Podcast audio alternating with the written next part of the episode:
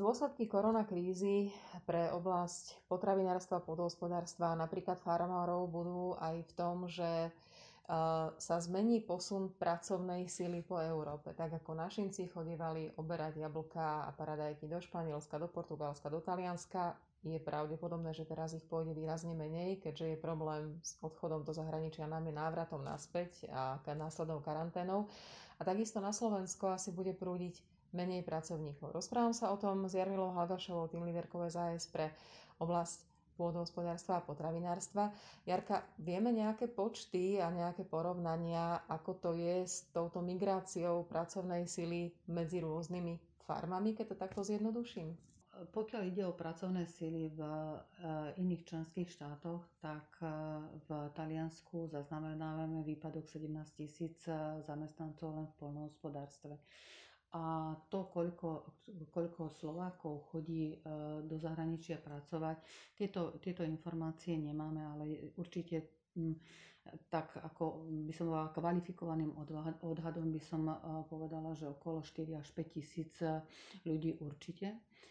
A oni chodili teda najmä do Španielska, Talianska, Francúzska a, Nemecka na tieto sezónne práce. Teraz asi to nebude možné. Nielen, že teda je e, ten voľný pohyb e, osôb je výrazne obmedzený v súvislosti so šírením pandémie COVID, ale myslím si, že to je aj strach, pretože skutočne v týchto krajinách ochorenie je vo významne väčšom rozsahu ale zároveň na Slovensku zasa zaznamenávame výpadok sezónnych zamestnancov z Ukrajiny. Čiže ten, ten nedostatok pracovnej síly by som povedala, že je celosvetový. A kým polnohospodári hovoria, že áno, založiť úrodu nie je až taký problém, pretože treba zasiať, ale následne nevieme, čo bude v lete, aký bude nedostatok pracovnej síly. Už teraz vieme, že na Slovensku približne 20% pracovnej sily v polnohospodárstve a aj v potravinárstve je a je to spôsobené práve mamičkami, ktoré sa musia starať o detičky a teda ich vzdelávať doma. A môže to byť ešte, v lete to môže byť väčší výpadok. A práve preto si myslím, že by sme sa mali veľmi snažiť o to, aby sme do leta zmenili zákonník práce, aby sa uľahčilo sezónne zamestnávanie na Slovensku.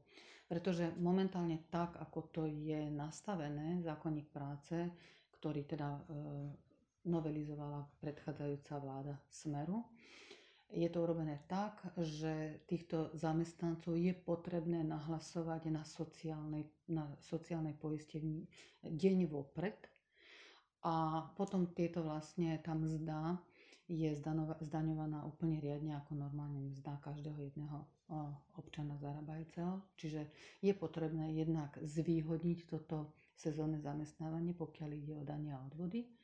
A jednak si myslím, že nie je potrebné ich nahlasovať vopred, lebo toto nahrávalo všetko tým zamestnávateľským agentúram, ktoré práve dotiahli tých zamestnancov napríklad z Ukrajiny. Ale ak prišiel napríklad Róm, že teda chcel si zarobiť a chcel ísť e, oberať e, nejaké ovocie v ten deň, tak jednoducho e, nemohol, nemohol to, takto pracovať, pretože nebol vopred nahlásený na práve tej poisťovni.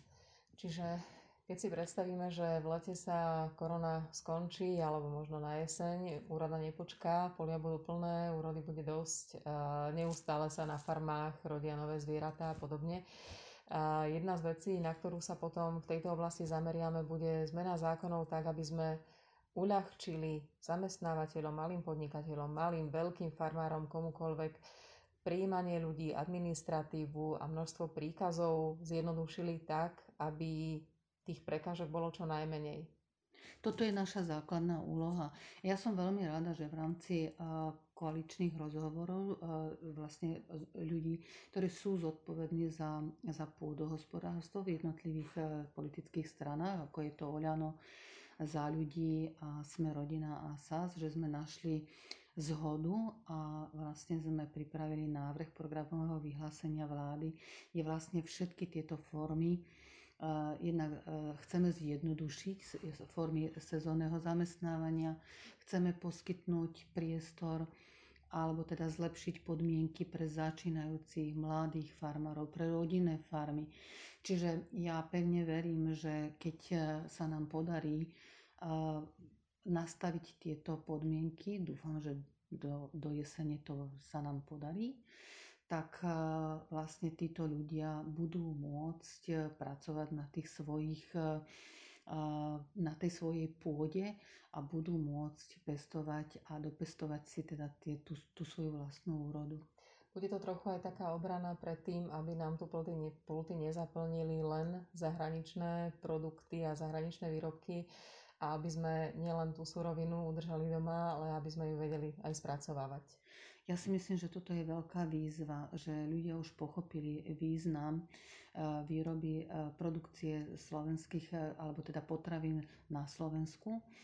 A mňa mrzí naozaj, že v čase tohto, to, tejto krízy sem musí prúdiť až 800 kamionov denne, denne s potravinami, aby sme dokázali uživiť našich, našich občanov.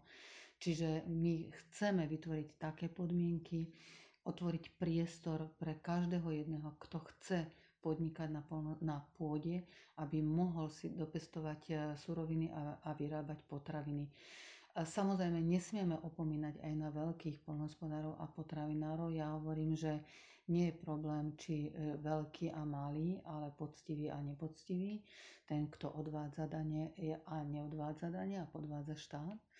Takže, pretože tí veľkí polnohospodári a veľkí potravinári sú tí, ktorí zásobujú pulty našich obchodov pre veľké skupiny ľudí a zasa tí malí farmári, rodinné farmy dokážu vyrábať práve tie špeciality, tie, ktoré si pôjdeme veľmi radi kúpiť priamo k ním do toho daného regiónu.